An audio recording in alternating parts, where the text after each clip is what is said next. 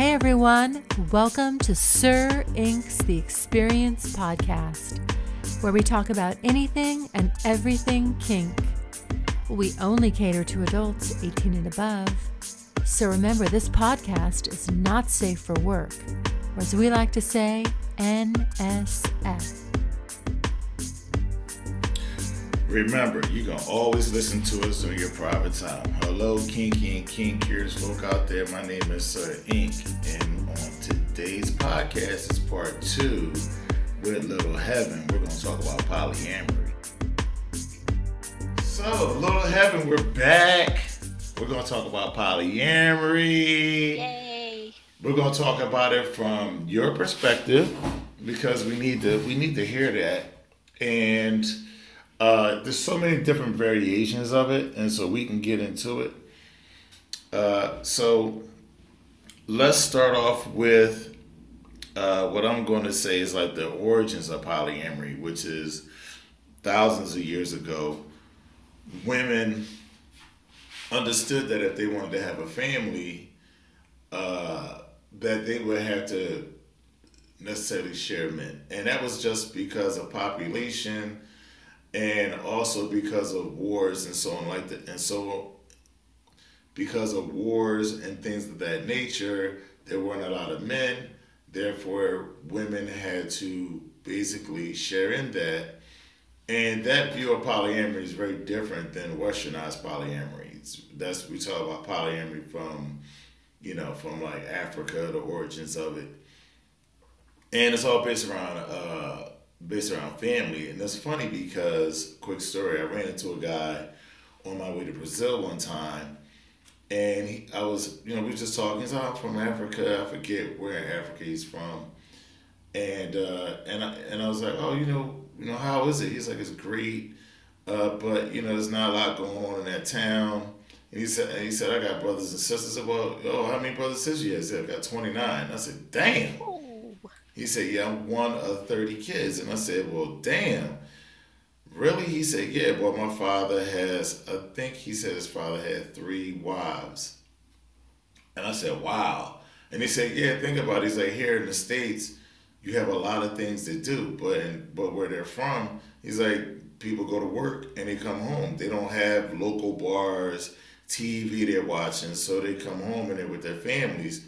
And, you know, polyamory uh, polygamous relationships are very common. So it was nothing for his dad to have several women and a bunch of kids, but it's more centered around family.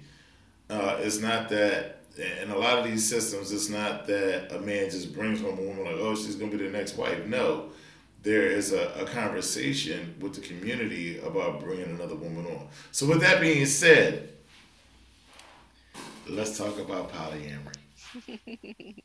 yes, sir. So I I do believe that in the past, uh, you know, there were situations in in in time and in places where there was a shortage of uh, men, and so uh, women probably would, you know, form into family groups like that, and um, also uh, men having multiple wives and having loads of children. That actually sounds really familiar to me. Here in the U.S., I would just call that divorce. Right. I I have two different uncles who have you know twice as many kids as anyone else Wow. because they married one woman and had some kids and then you know that went away and then they married another woman and had some more kids. Right. So I, I have a couple of uncles that have about nine kids each. Um, so that probably in a way still kind of happens here. Mhm. Um, and there's definitely other family arrangement situations in the US where you can't be married to more than one. Right. Um, but I usually hear the term uh, Papa was a Rolling Stone. Mhm. And there are definitely, you know, folks that have uh, stepped outside the box of monogamy and had um, multiple families and children, um, you know, with multiple partners, um, but not in in what we consider a legal way. right. So, and then, you know, here in the U.S., we have at least one, may well, probably at least two major religions that uh, foster um, polygamy. So maybe we should talk about the terms too. So uh, polyamory is, and so the the linguists, the truists, will uh, fuss about the fact that that is a combination of two words from two different languages. I won't be able to remember which one's which, but one's Greek and Right. one's Latin. Right. Um, and so uh, most people that I meet say that I have a I have a real problem with polyamory, but it's just about the word that it's a. Okay. combination of two different languages, not like the act itself. Okay. Um, and so uh, there's polyamory, which means multiple loves. So allowing for you to fall in love and be in love and have romantic relationships with more than one person. That's opposed to monogamy. So in monogamy, mono means one. So you would Mhm, have, you know, one one love, one relationship, you know, one, and, and where poly means multiple or Multiple. many Right. and then uh, within the different types of polyamory, there is um, polygamy, which is having multiple wives, and Mhm. then there's polygyny, which is having multiple husbands. So, it, Hmm. within within the United States, we have um, the Mormons, Right. and they uh, allow for polygamy for a man to have multiple wives. But as far as I know, they don't really allow for polygyny for uh, a wife to have multiple husbands Mm, that I'm aware. right. And then also um, the Muslim faith allows for multiple wives, right. um, but I don't know that they allow for for multiple husbands either. Um, but if one has information on or believes in uh, like Amazon women type societies that were um, instead of being a patriarchal society, being a matriarchal society where women are in charge at some point in in the history of the world and maybe existing somewhere in the world today. It'd be super fun to hear those stories about cultures where the women are in charge and they are allowed to have multiple husbands, but the Mhm. husbands are not allowed to have multiple wives. So I believe in the scope of human experience, both cases are um, exist or Mhm. have existed. Um, Mhm. but I think in our current culture, where we are right now in this moment, um, polygamy with multiple wives is more common than polygyny with multiple husbands. Yes, it's funny. I, I have a video. I can't remember uh, the name of it off the top of my head, but some French guys uh, made a video a, a video back in the 70s and it talked about different cultures, and they went into this one culture. I don't know if they were in Africa or there was a Native American tribe, but the wife, or it was an Asian tribe might have been like an Asiatic tribe, but um, basically, the woman had multiple husbands, and so it's nothing. The the the aspect of of polygamy is not new um, when it comes to one person having multiple um, wives or husbands. I think the more I think the more I'm not going to say accepted, but I think the more popular version of it is uh, um, one man having multiple women, only for the aspect of the numbers of men to women and men that can actually foster more than one household at a time, and and just like the the um, the Muslim the uh, the Muslim culture when it comes to having more than one wife, you have to be able to provide for Right. each wife equally. Yes, So there's rules. th- there's rules, and I think in our westernized society, I think that guys like the aspect of having more than one woman, but I don't think we always carry it in that way of being responsible to more than one woman, in that way of being able to provide for them equally. Right. And I think that's what, you know, a lot of confusion gets in there, and I think a lot of women uh, will see that, and I think a lot of women would be would be more willing to do it if men were more responsible. But I think in today's atmosphere, a lot of guys are using it just to have sex with women and just to have more than one woman without it being called cheating. Uh, they're using you know polyamory as an excuse, and right. I always go back to okay, but where's your responsibility to the women? Right. Are you being honest with what you're doing? Are you being honest with how you do? You know. So in the a lot of questions. Yes, sir. In the same way that folks can use BDSM mm-hmm. to abuse their mm-hmm. partners, mm-hmm. very similarly, folks that are are calling something polyamory can use that. Um, you know, as a, as an excuse just to to cheat and and say it's not cheating because it's polyamory. So in in BDSM, the the difference for me, mm-hmm. uh, the difference between what it is that we do and abuse is consent. Mm-hmm. And so similarly, in in polyamory, it it could be said that the difference between poly and cheating is probably information, like like mm-hmm. sharing. Okay. Um, the the knowledge do you know what's going on because if you don't know what's going on in my opinion that's cheating right. if you do know what's going on and you have agreed you have consented to it then then right. that's polyamory yes yes and you know and number one i think for guys i think you know the the the idea of having more than one woman really is like something a lot of guys would like to have. But I think the reality of it is quite different than the actuality of it. I mean, you know, the reality of it is different than the, the fantasy of it. And so I think as you mature and you understand what comes along with just having one woman in your life and trying to manage that, and when I mean manage that, manage that in a way of trying to be there for someone mentally, emotionally, and physically and trying to grow yourself and help them grow as well with you uh, it's very challenging, you know. And so to add another person on top of that, you know, and and women aren't silent partners; they need to communicate, right? And so that's yep. a lot of. It's. A, I mean, sometimes you can have one that's not much talkative, but the other one, mm-hmm. she don't want to talk.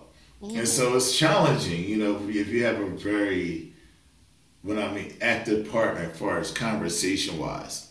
Mm-hmm. So yeah. uh, I think guys need to think about that. You know, I, I don't, I, I definitely think that polyamory is something that looks really shiny and good and, and fancy, but the actuality of it, uh, enough of that is not being talked about. And the right. people who are talking about the actuality of polyamory are sometimes I don't want to say vilified, but they're ostracized to a way that they look they're made to look uncouth or extreme. When reality they're actually trying to, you know, teach the right things. I suppose it's possible. I suppose there's people out there that are probably probably either way. You've you've got some ones that are that are trying to be better and healthy and get everyone's needs met. And there's probably other ones that are you know just just trying to play the system for their own personal needs. Right. So there's there's probably both. Um so i think i want to talk about for a minute maybe how i got into polyamory and um why i like it why it's important to me. Sure. I, I would love to hear that Okay, so um, I got into polyamory after um, I had been in. I had been a serial monogamist. Okay. Um, I had been in several monogamous relationships. Okay. Um, I have been married four times. Oh, uh, wow. Have you? I have. Ooh, so just, just keep, keep, keep. it's getting juicy now. All right. So, well, I, I have questions, but go ahead. I'm sorry. So I have been married four times, uh, right. roughly five years each time. So okay. you know, I can say I have been married 20 years, mm-hmm. but uh, to different people at at four different times. Okay. Um, I had uh, I have two children. I have two sons. They're grown now, um, okay. but I had them with my second husband. So yes, I have been married uh, four times, and after being married four times, and after the last one ended extremely badly, right. um, ma- mainly with him having to go to jail for a night, it, it ended really badly. Mm. And I'm really not interested in going back to that place where I was Mm. at the end of that marriage. And so my first, you know, defensive gut reaction was, well, I'm just never going to do that again. Right. Um, and so I wanted to, I was interested in dating.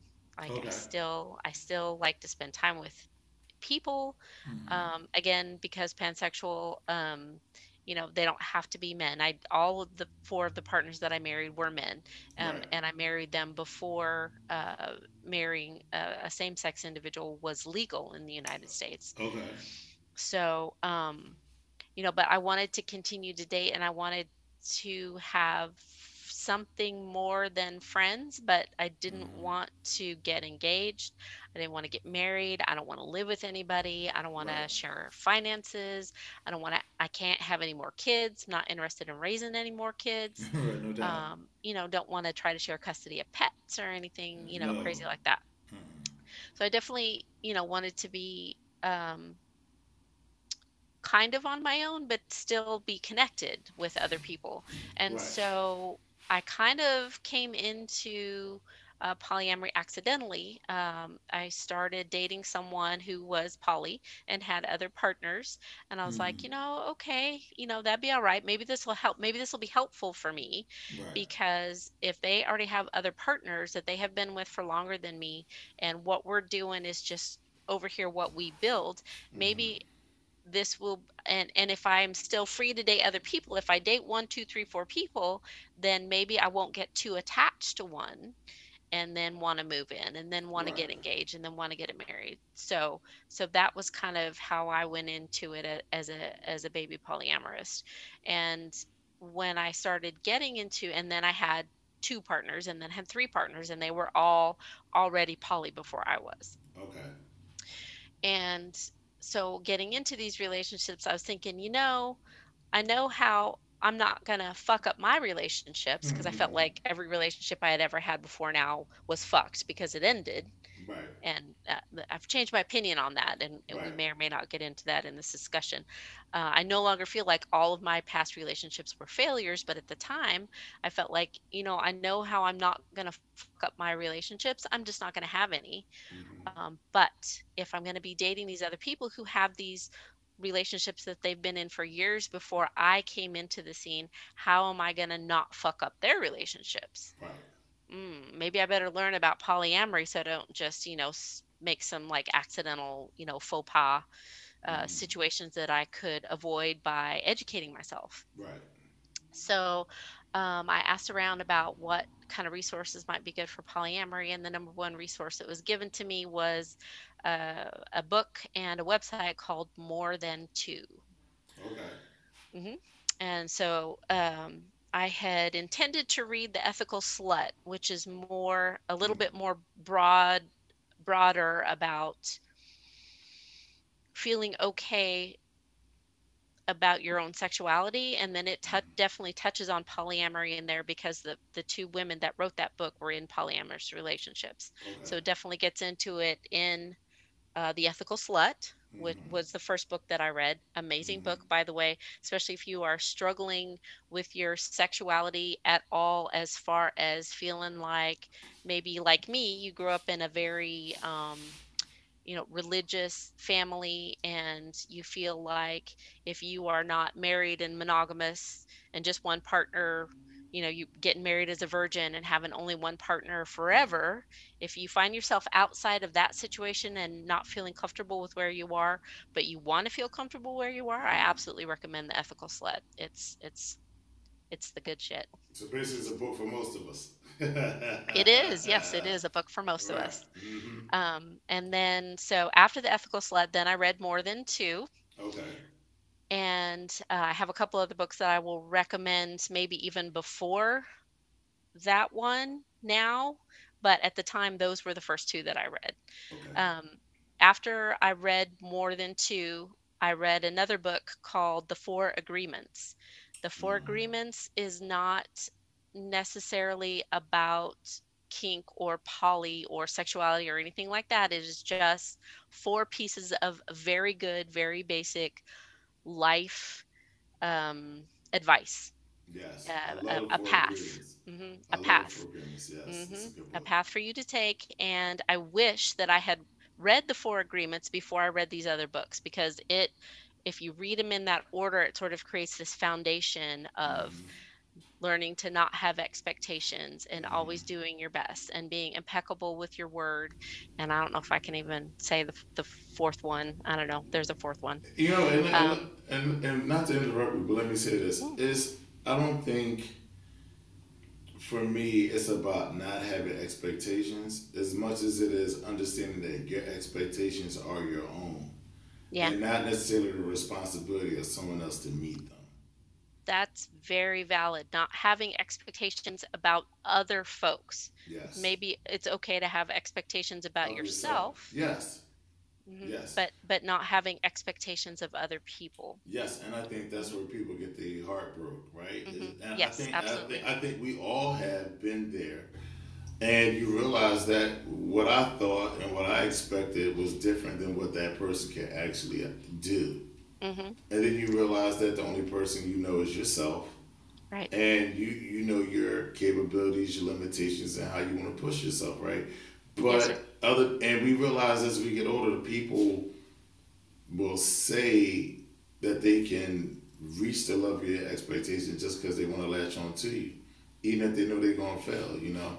Yeah. And and as we mature, you realize that. So I think it's not necessarily having expectations as much as it is understanding that your expectations are your own. Right. And not being disappointed when someone doesn't meet your expectations. Yes. And that's okay, and that's that they're being human. Right. I'm sorry, So my- ahead. No, no, you're good. So I'm going to digress for just a second because I spent um, about 30 years of my life um, dealing with depression. Okay. Um, you know, uh, I'm I'm a veteran. Um, that was part of it. I lost my dad when I was real young. That was part of it. Um, you know, just you know, it, it happens. Sometimes depression doesn't even have to have reasons. Sometimes Right. you just are. Uh, might have been a little bit hereditary for me. My dad was also what what we used to call melancholy. Mm. So um, anyway, so in in having multiple therapists, um, some civilian, some military, and et Right. cetera, et cetera, I I didn't feel like I had a whole lot of super valuable information that I took away from the therapy, but probably the one most helpful piece of advice that a therapist ever ever gave me was to not expect people to be anything other than what they've always been or to behave in any way other than they have always behaved. True. 'Cause if you expect anyone to be anything other than who they are or to behave in any way other than how they have always behaved, you're just setting yourself up for heartache. yes, one hundred percent. And that exact that that's on my FetLife profile. It's it's in mm-hmm. my main profile on FetLife. It, it's so important and, and the one most important piece of advice that I learned um, and that applies directly to the four agreements not making expectations of other people's behavior Right.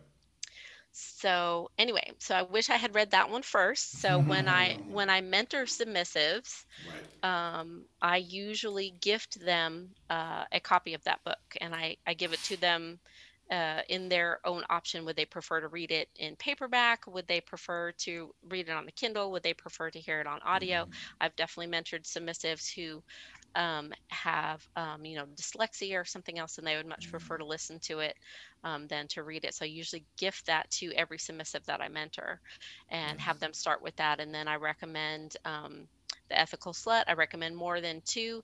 Even before more than two, now I think I would recommend a book called Opening Up.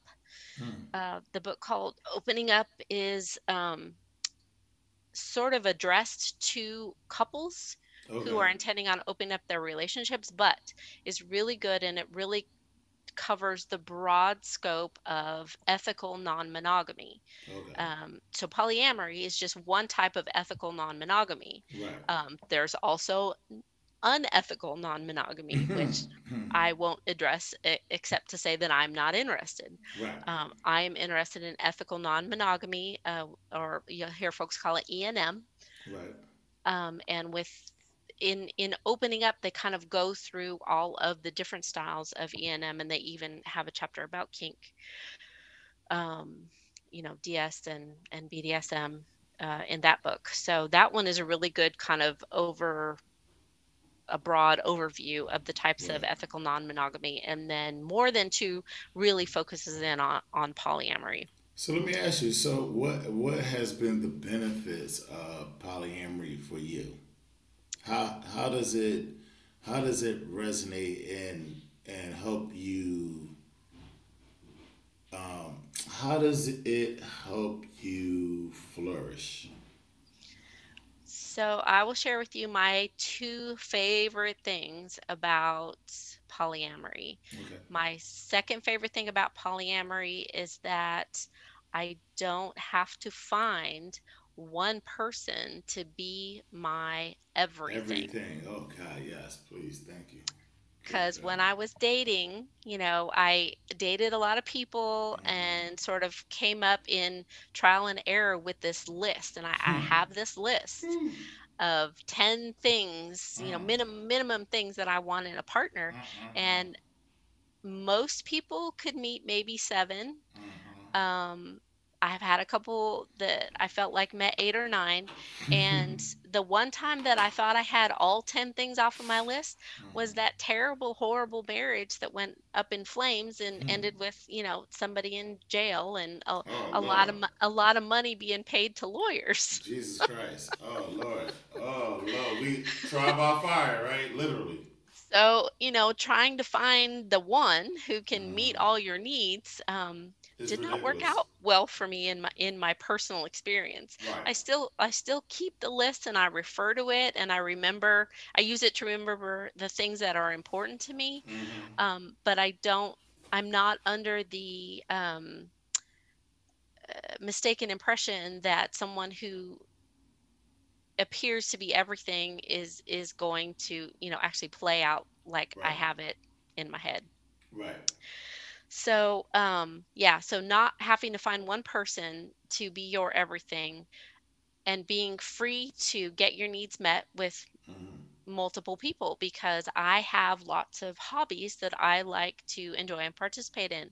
I love Renaissance festivals. Right. Um, I have met some amazing people that I love to spend time with that we have other things in common, but they don't want to go to the Renaissance festival with me. Right. If I was uh, if I if I felt like I needed to stick to one partner, I would have to decide if this partner's not into Renaissance festivals, Right. um, can I continue to be with them or not? Mhm. um, can I get that need met with my friends? Um, maybe Right. going to the Renaissance festivals is enough with my friends is enough for me. Um, you know, but for me personally, I love to have a partner to go to Renaissance festivals with. I love to smoke cigars. Not everyone likes to smoke. I love to drink bourbon. Not everyone likes to, to drink. And I've Right. had very um, fulfilling, amazing relationships with people that I have grown and learned from who do not drink, and I do not drink around them. So let me ask you a question. So I don't know a lot of people like to know this. Are if you're in a polyamorous relationship with let's say two, three different people, is all three of them a sexual relationship? Do you have to be sexually attracted to all three of them, or can one or two of them just be like a relationship emotionally or mentally and not be physical? Yes, my answer is yes. Okay. So let me tell you about my favorite thing about polyamory, and then I will address that part right there. So, again, my second favorite one is I don't have to find one person to be my everything, and I Right. can find important things to me to share with multiple people. Mm-hmm. So, my very, very favorite thing about polyamory is I don't have to be anyone's everything. Perfect. Because if I meet someone, I'm attracted to them and Mhm. I fall in love and I have that that we in in polyamory we call it nre you get the new relationship energy and that's all the hormones and the the good feels and this this cocktail of deliciousness that you have in the beginning. Um, when um, you're feeling that when i'm feeling that i want to be someone's everything like i want to i want to be and it, it is crazy it doesn't make any kind of logical sense but for me personally when i meet someone and i'm totally totally into them i want to be their everything i want to be the first girl that they kissed. Of course i mm-hmm. probably can't do that. I want to be the first person they experienced their favorite movie with i want to be the first person that served them their favorite ice cream i want to be Right. All of these things but but you cannot. Right. and even aside from that trying to be someone's everything i don't like sports ball. I am not into sports at all whatsoever in any way mm. shape or form. I have from time to time in my life agreed to sit and watch sports you know maybe mm. make some drinks or um, snacks or you know hang out with them while they're doing their favorite thing mm. or you know suck their cock while they're watching their favorite Right. game. You know there there are ways to participate but i don't enjoy sports. And if i was with someone that really like wanted to go to the games in person all the time Mm-hmm. and stuff i'd be like you know babe you gotta you gotta get new friends or another girl because that's just not my jam. That's not your jam, right? hmm and That's so in the past when I was monogamous and I would meet someone and we had interests that didn't align, I would feel less than. Mm. I would feel inadequate. I would feel like I was not enough Mm. because our interests did not match up 100%. And so being free of that pressure to have to be someone's everything and no longer having to feel less than inadequate and um, you know it's just it's it's it's super freeing it's super amazing and and polyamory in the last four years has been you know like the best years of my life maybe for other reasons too but yeah it's it's been amazing I think that's a hard pill for men to swallow because I think men think a lot of us think uh, there's not a lot of good guys out there. I'm a good guy, so I'm the end all be all. And my flaws you should overlook, you know, and just ride it out with me, right? Uh, a lot of guys uh, do not understand that we cannot be everything. And the things and where we fall short, it's not for the other partner to suffer through without getting it. And in particular, they can get fulfilled without actually being physical with that person. I think that's always a fear of, of men. And I, I remember I have a, uh, I have a good friend, and uh, and he's been married for over thirty some years, and and um, there was a situation where someone saw his wife out, and like, yo man, I saw your wife out having dinner with some other guy, this that and other. And he was like, all right, well, uh, was she paying the bill? Because if she wasn't paying the bill, I really don't give a give a f. If she was having dinner with another person. Now, little did they know that he knew that she was out with her good friend and a business partner. right And he was like, I don't give a shit. And then there was times he come in like, yo man, my wife is getting the fuck on my nerves. I wish she get a boyfriend. Get the fuck off my nerves. You know, but stuff like that. But it goes it, it's to say that, you know, it's okay my like I wish my wife would find someone else interesting, right? To to pass that energy off or to pass that you know, that conversation off too right and things of that nature. I remember my ex-wife. Um, I've only been married once, so I'm a, So- am a, so- I'm a so you're behind. to you. You're I'm behind. You gotta catch I'm- up. I'm behind you, right? And so I remember uh, she's into art, and she met a guy at an art show that we were at, and he, you know, he was married, with kids, and he would, um, and they became friends. And he was teaching her how to do art, and I wasn't jealous, and uh, they would be up talking about art and things of that nature, and I, I didn't give a shit. And uh, when that relationship kind of came to an end, she's pouring that energy back on me. I said, "Y'all ain't good now, huh?" I was like, "Now that y'all not good, now you're gonna just bring all that all that rap to me, right?" And my whole thing to her was like, "Listen, I mean, I'm I was never jealous that you have something in common with another man that we don't." Um, we have we have a family. He has his family, and by the way, if he's more interested in you than me, and to the point where you want to be with him, uh, well, go ahead and do that. Like I'm not sweating that because uh, I don't feel as though. And I will always tell her, like, look, if there's someone else else out there better for you than me, then go ahead and pursue that. But I'm not going to uh, go out my way to do more than what I'm already doing. like I was, you know, I'm already doing the most that I can. I'm giving you 110 percent. Mm-hmm. I don't have much more, and and I think, uh, and it's an uncomfortable position because in this society, and probably in most societies with men, are not taught that. Uh, it's okay for a woman to seek interest, even if there's other men.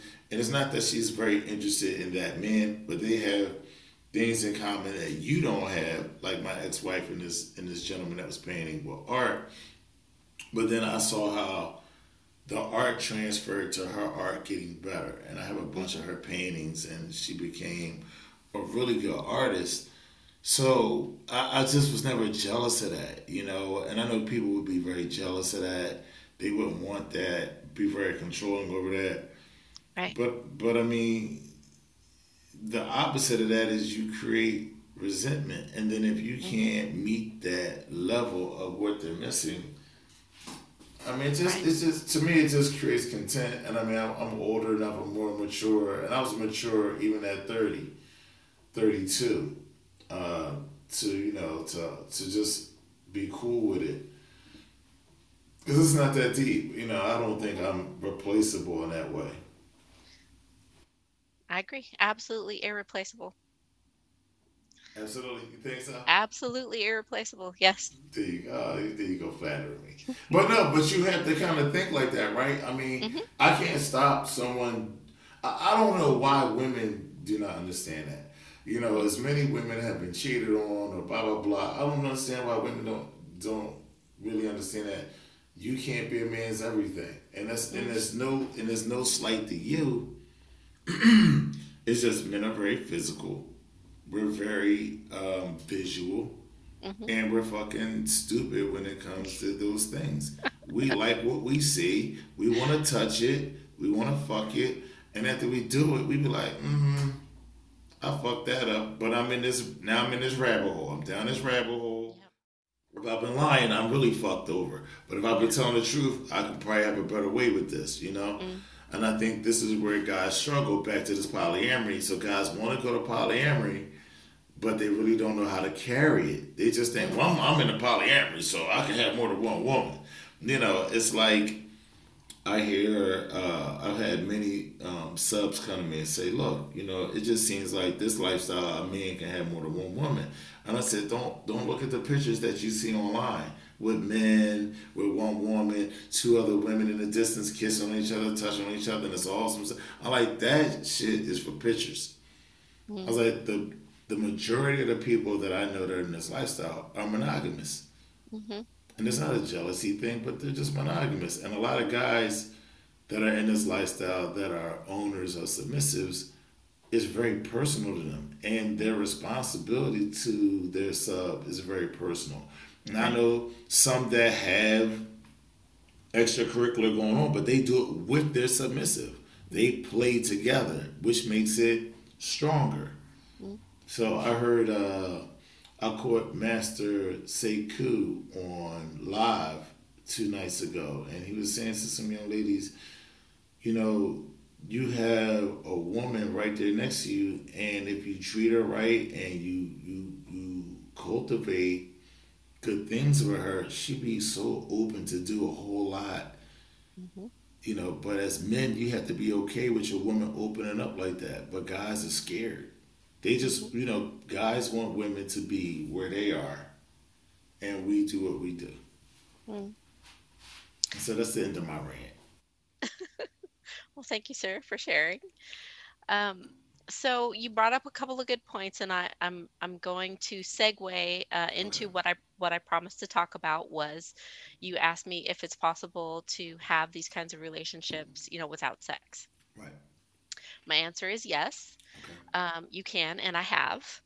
Um, so I'm, I'm going to name a couple of situations. So in my diving into and learning about and experiencing and growing in polyamory, um, I had a best friend, a best girlfriend, and we were not uh, sexually intimate with each other. She was, you know, just my best girlfriend in in the normal sense that most folks think about. Mm-hmm. But I uh, was dating, and I um, while being pansexual, I do tend to date men more than women. Mm-hmm. Um, I was bailing on her in a lot of situations. We would, uh, you know, we like to go to the Renaissance festivals together, she and I, and I would be instead of staying the night and, and sleeping over and camping at the Renaissance Festival, Mhm. I would be heading back into town to go to a party or to go on a date with someone. Um, you know, we would have plans to hang out, and I would say, okay, but I have to cut it short because I have a date after, or Right. um, can we reschedule because I have a date? And um, I was, um, you know, canceling and rescheduling a lot with her for for men, for boys. Mhm. Um, and it really hurt her feelings. Mhm. And it, you know, it was that's valid.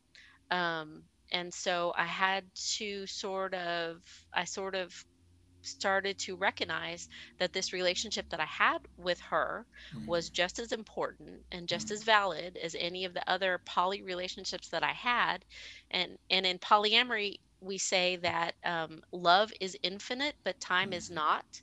Okay. And most healthy poly folk that I know have a very intimate relationship with the Google Calendar Okay. because this is all about scheduling and mm. you know keeping commitments and so when you make a commitment to spend time with someone you keep it and if you want to keep it you need to know where it's at and you put it on the google calendar Right. so i realized that i needed to put her on my calendar Right. with with all of these you know people that i was dating and new people that i was meeting and stuff because I was making my relationship with my best girlfriend less important than these, you know, sexual or romantic relationships, and that that was not fair. So I learned, uh, um, and I started to look at all of my relationships differently. I sort Okay. of came to realize that because I used to separate them out. You know, these were the romantic ones, these were the Mhm. sexual ones, Mhm. um, you know, these were the friends, these were the Mhm. family, and um, you know, in I had my biological family, but then I also had my chosen family, my Right. leather family.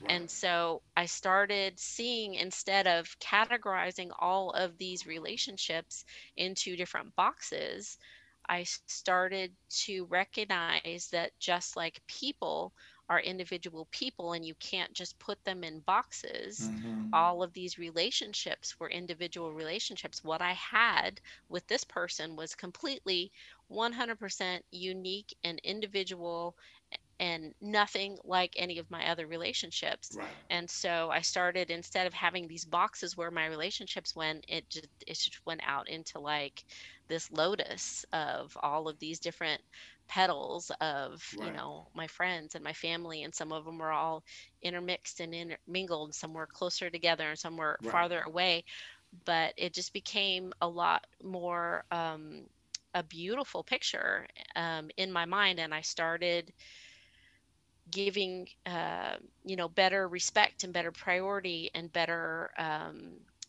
uh, management of time now that Mhm. these every single relationship is is equally important Right. and valid um, and instead of and in poly th- there's a lot of hierarchical stuff Mhm. um, i tend to shy away from the hier- hierarchical stuff of this is my primary partner and this one this relationship is more important than this one and this one Mhm. because i learned in that best friendship that i ultimately lost Mhm. after five years because that's Right. how my best relationships go they're five years um, that i have to you know give them all the same respect and i have to Mhm. give them all the same uh, honor and they're all uh, valid in Mhm. in their own way Right. um, and to not you know prioritize one over over the other Mhm. so and and yes i have had um, a non-sexual romantic relationship um, within the spectrum of sexuality, there are folks that consider themselves asexual. Mm. They still wish to have romantic relationships, but they don't wish to have the physical sex. There's still, you know, some some cuddling and some hand holding and some touching and some kissing, um, but they're not interested in like the the sexual intercourse part of the relationship. And I had a romantic relationship with someone very dear to me that um, was not interested in the sexual part of it. Hmm. So, um, thank you. How was that? Um, so it was still like romantically um, fulfilling.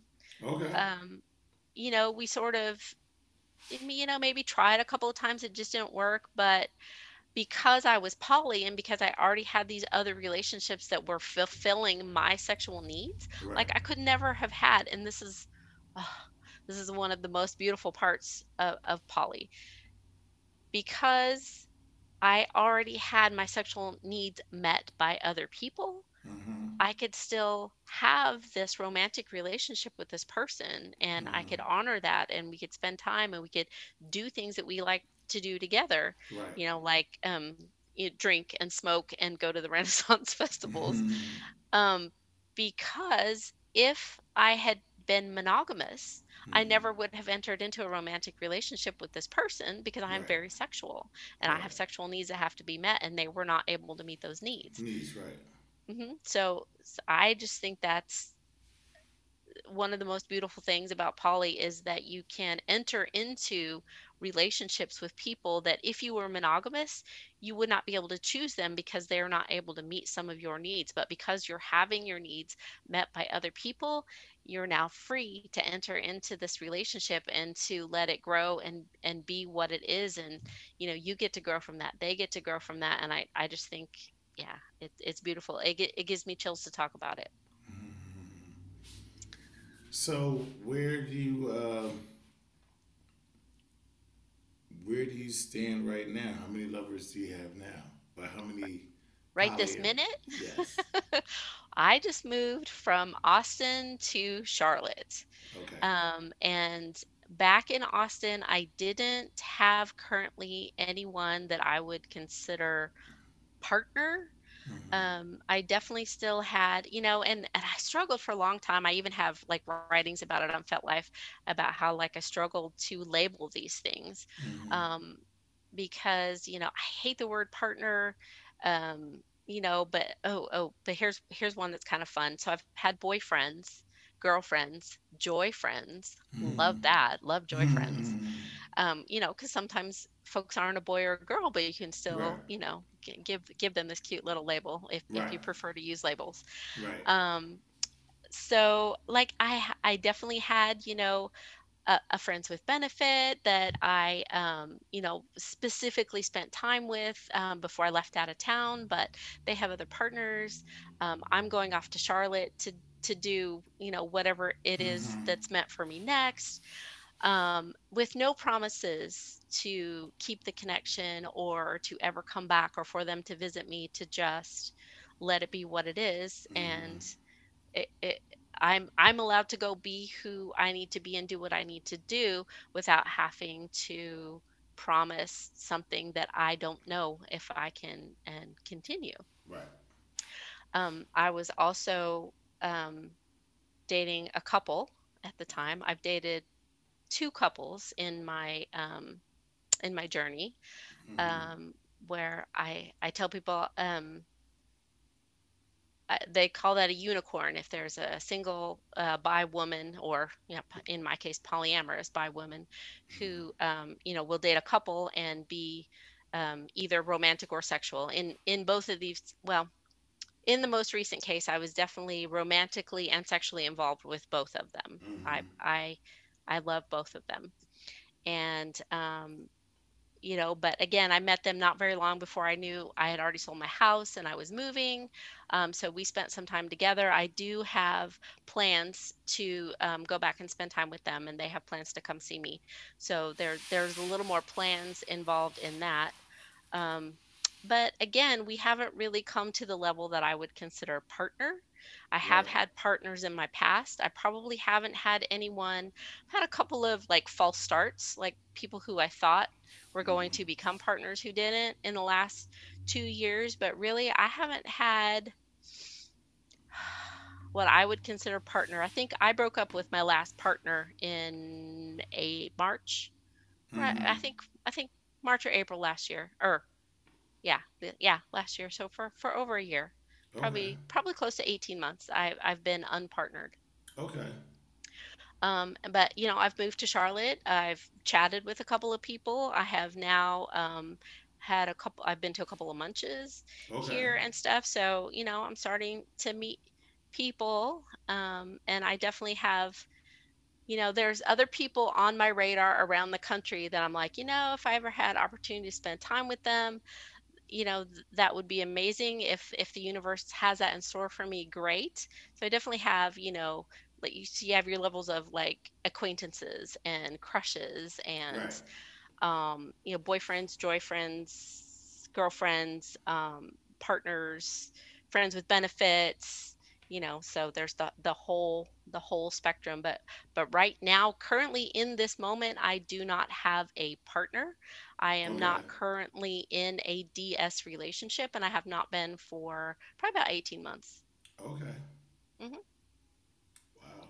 so that was one of the reasons why i felt free to leave austin though was Right. because the connections that i had previously that kept me from moving when when my youngest son graduated high school in 2018 i intended to sell my home and move and i actually ended up hanging around for a couple of years longer than that because i had intimate relationships um, with people that i didn't want to leave them and they didn't want me to leave um, but those sort of you know eventually over time fell away and then i was released and free to to move to a new a new space and find out you know what's next Yay.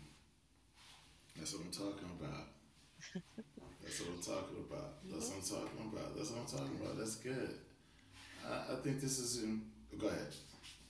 so in in what you you you went on um having this discussion for a period of time and one of the things that you mentioned in there was jealousy Right. Yes. I, I think that is big because I think when people hear it, even if they think that it, it can resonate with them, I think they don't understand how to handle jealousy. hmm so in more than two the hmm the book that i highly recommend um, is a whole chapter about jealousy Okay. and I am happy to share with you uh, what I learned about jealousy and how it applies to me and how I personally deal with it. It was it was very like one of those light bulb, you know, mind expansive, mind blowing moments um, Yes. for me Uh, when I this is learned this is what people need to hear. They need to hear this. They really do. They really need to hear this. that this is how what I learned about jealousy. So in more than two, there's a chapter about it, and I was going through where I had two or three partners, and I was stupid, head over heels in love, all up in the NRE um, for for this um, nasty sadist. I call him. he was my nasty sadist, He's your and he was nasty sadist. he was my nasty sadist. He, you can find him in my writings on FetLife, and um, he's the one. He's the one that introduced me to my my own masochism. I didn't think I was a masochist Wow. before I met him. Um, anyway, so stupid, crazy in love with this man, and I found myself and in the middle in the middle of reading this book, I was having some feelings Okay. and I was feeling some kind of way and i was trying to figure out how to deal with that and um, the first very basic thing that i learned about my feelings was um, that you don't have to address all of your feelings Right. sometimes your feelings are just your feelings and you just need to you first of all don't try to suppress them. Right. your feelings are valid whatever you are feeling is is valid. Right. don't let nobody tell you your feelings are wrong or they're not okay or whatever. Your feelings are your own. You own them. Nobody gets hmm to tell you how to feel your feelings. Right. but also you don't have to act upon all your feelings. Your feelings are um, like a check engine light on your car So sometimes your check engine light means something really, really important, and absolutely you should get it into uh, the mechanic and get that shit checked. But Right. sometimes your check engine light is you forgot to put your gas cap back on. Right. Right. Sometimes your check engine light is, uh, you know, you need to top off some fluid. Sometimes your check engine light is, oh my God, shit's about to explode. Stop now. So, you know, it's sometimes it's super important and sometimes it's not. And that check engine light doesn't give you like a degree of importance. Mhm. Sometimes your feelings don't give you the degree of importance. Sometimes you feel like, oh my God, I'm gonna die Mhm. when it's not that big of a deal. And sometimes, eh, it's just a little twinge of a feeling of something, but you really should check that shit out because it's Right. about to explode. So anyway, so so feel your feelings, um, but you don't always have to address them. It's not Right. always an emergency. And then, so I was having some feels in this Okay. relationship, and um, I was going on social media and I was seeing my partner with his other partners, Okay. and it was making me feel some kind of way. And I was trying to identify what that was because I don't Mhm. consider myself a, je- a jealous person. Mhm. I don't think I started off in life being jealous. I think I learned jealousy Okay. probably from from my first husband who was super jealous Okay. in in what I call toxic monogamy. Mm. I learned in toxic monogamy that it was if my partner was jealous of me that meant he loved me. Mm. That meant he loved me a lot. If he was super jealous that meant he loved me a lot. And Mm. therefore if I was not jealous, it meant that I did not love him as much as he loved me. Mm. So I learned to be jealous Mm. to prove that I loved him as much as he loved me. That's deep. So I learned that and then I had to turn around and unlearn it. Mm. So, not naturally jealous person. I'm figuring I could do the polyamory, not super jealous, but I was finding myself feeling jealous. I was like, well, what the hell? So, like, literally, as this was happening in my life, I'm reading this book and it has this chapter about jealousy. And there's this line in there that says, when you feel jealousy, maybe it's not about what your partner is doing because that's the first thing everybody comes to is oh my god they're doing something i don't like it hurts my feelings we have to figure out how to make them stop. Right. this book suggests what if jealousy isn't about anyone else? What if it's about you? What if it's about your feelings? What if you turn the mirror inside Mm. and you look at what is going on with you? Perhaps jealousy is an unmet need Think about that for a minute. Do you have an unmet need? What's going on in this situation? Do you have an unmet need? Is that what's going on? Right. And so I stopped. I literally stopped and put the book down and thought about it for a minute. The thing that was pissing me off was seeing pictures of him with all these other beautiful women on the internet. And one, I'm comparing myself to them, which I should not do Mhm. because Should not do. compa- because comparison is the thief of joy. Ooh, yes, it is. and I am unique and amazing. And what I have with my partner is completely different, from anything that he has with anybody Anybody else. else? Yes. Yes. And- preach. So, what's going on? Right. I realized in that moment when I stopped thinking about what anybody else was doing and I looked inside me, I realized I had been in love with this man and I had been dating him for probably five or six months. I did not have a single photograph with him. We had Mm. never taken a picture together. I was like, that's the problem. That's exactly the problem. I'm seeing pictures of him with all of his other partners on social Mhm. media. I don't have a single photo with him. How do we Mm. get to this place? How did we get here? Um, and so, what I did was decide to make a request, Okay. not a demand, not an ultimatum, hmm not a transaction. This was a request. And in a request, your partner is allowed to say no Right. because that's consent. Consent is based on their freedom to say no. Yes. So I decide to make a request. Will you take a photo with me? Can I have a photo of us? Right. Not necessarily for social media, but just for me. So for you, right?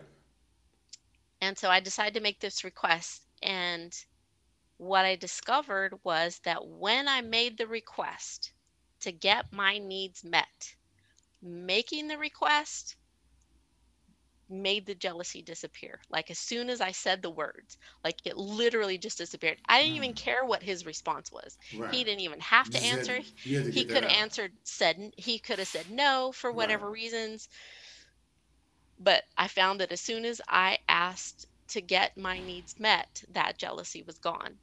Mm. So for me personally, I learned through this experience that for me, the check engine light, when I feel the jealousy, means I have an unmet need. And I stop looking around at everybody else around me. I look within me, find out what need I have unmet, and I make a request. And I've done it more than once or twice now. Nice. And it is very effective. As soon as I make that request to have my needs met, regardless of what the answer is, the jealousy goes away for me. I'm sure it doesn't work for everyone like that, but it works for me and it's it's very, very effective. Well, I mean, it's good that people hear your processes, you know, and and understand that you know they're not alone. Jealousy is a natural um, emotion, Mhm, and and we all have thoughts. And I talk about this a lot, like you know, emotions is energy in motion. hmm And when you think of things, it's up to you, the user, if you're going to put energy behind that thought or not. Now, your mind throws up thousands and thousands of thoughts every day, but not all those thoughts need your attention. And where you need to be, the user, is be able to di- differentiate between what deserves the attention, what doesn't deserve the attention of Right. your energy. Because Yes. once you put your energy into it, you all the way in. And so many people do not have control over their over their emotions, and you're not going to be in control 100 percent of the time. But damn sure you could be in control 80 percent of the time. Mm, right. You know. So again, if you're not trying to control your emotions, but if you are feeling them and listening to them, but not trying to control, I think of it in my head as like if emotions are the weather or they are the Mhm. waves, you cannot control the tide. The Mhm. tide is going to come and go as Right. it as it does. As it You don't does, have any control over that, but you know what you can learn to do? You can learn to surf. No, yes, you can. You- oh, You can learn to sail. You can learn to kayak. You can learn to pair, you know, you can do all these Mm. amazing Mm. things on this ocean, this wave of of emotions that happen to you. And when Mm. you you learn what Mm. what is your jam? Do you like to dive? Mm. Do you like to swim? Do you like Mm. to fish? Do you like to sail? What do you like to Mm. do with this, you know, ocean of emotions that has been gifted to you as a human being? Oh, we are reaching tonight. So listen, um, man, like you said, we could talk for an hour and a half about this. so, so all right, real quick for the audience, let's go back. Um, let's go back about the books that you recommended, but let's Mhm. let's go back to the books. But not only that, let's go back to uh, your advice to people getting in a polyamorous. So, can you wrap up your advice with the books that you recommend and the order that they should read these books? I think that would be crucial. I'll do my best. Well, I might I might go real quick through the books Okay. and then and then um yeah. So um again, if I was going to reorder my lessons okay. um and give them to someone else, I would absolutely read the four agreements okay. and I won't be able to remember the names of these authors. Um but uh I guess I could maybe make a list somewhere. But anyway, um I actually might be able to remember that one. Miguel Ruiz, Don Miguel Ruiz. Anyway, uh, so the Four Agreements, I would read that one first. I would definitely read The Ethical Slut. I think it's really great. But if you, you know, if you're in crisis in in a situation where you need to learn polyamory now, you could uh, skip uh, The Ethical Slut and just go uh, to Opening Up, which is addressed kind of towards couples, but it gives a great overview. And then More Than Two, I think, is is the best book for polyamory. And they also have a website called More Than Two. Um, that I, I, in the kind of polyamory that I prefer, Mhm. um, that's the best book that I have come across. So, and then when you do experience jealousy, when you do experience issues in your relationships, when I experienced issues in my relationships, I ended up finding a lot of good information in regards to a topic uh, about um, attachment, attachment mm-hmm. theory. So I found that um, I was having a crisis in my relationships from attachment issues. Mm-hmm. And so, uh, two really good books in there. There's one called Attached. And mm-hmm. it's not for the kink or the poly community per se. It's it's um, just kind of for the general public. But then there's a really good one that was written more recently, maybe last year, the year before. It might have just come out. That one is called Polysecure. Mm. And like, so if you were only gonna read three books out of mm. all mm-hmm. those, you're not a book person. And again, you can listen to them on audiobook. I listen mm. to half of these on audiobook. I love audio. I would do the four agreements. Mm-hmm. I would do more than two, and I would mm-hmm. do polysecure. Okay. okay. Yeah. And listen, um, there is no emergency to read any of these things or to be in anything. Do not rush to get in any of this because those who rush make mistakes, and those right. mistakes can be very um, not fatal but crucial um, to relationships and how people view you, especially as men being the ones who are more the actors in this um, you have to be a little bit more balanced. So do not rush to anything. Read up, study up, um, ask for advice, and do not rush into any of this stuff. It, it looks shiny and glamorous, but it's a lot of responsibility and a lot of work to be done. Right. And monogamy is just as valid a relationship style as any type of non monogamy. So none are better than or less than, none none are more or less. Monogamy is absolutely a valid relationship choice. And one of the the dominants that's in a, DDLG, a daddy dom little girl mm-hmm. relationship, one of the doms that I respect the most in the community in Austin, Texas, mm-hmm. is monogamous. Good. See, that's what I'm saying. Most of the guys that I know that have submissives in this lifestyle are monogamous. Most of the people I know in this in this lifestyle are monogamous. And his is absolutely by choice because that man yes. is hotter than fuck. He can get yes. any woman that he wants, yes. and he chooses monogamy. Yeah, you know, because a lot of men when they get old, when they mature, and I mean they get older, uh, above forty-five, you really don't.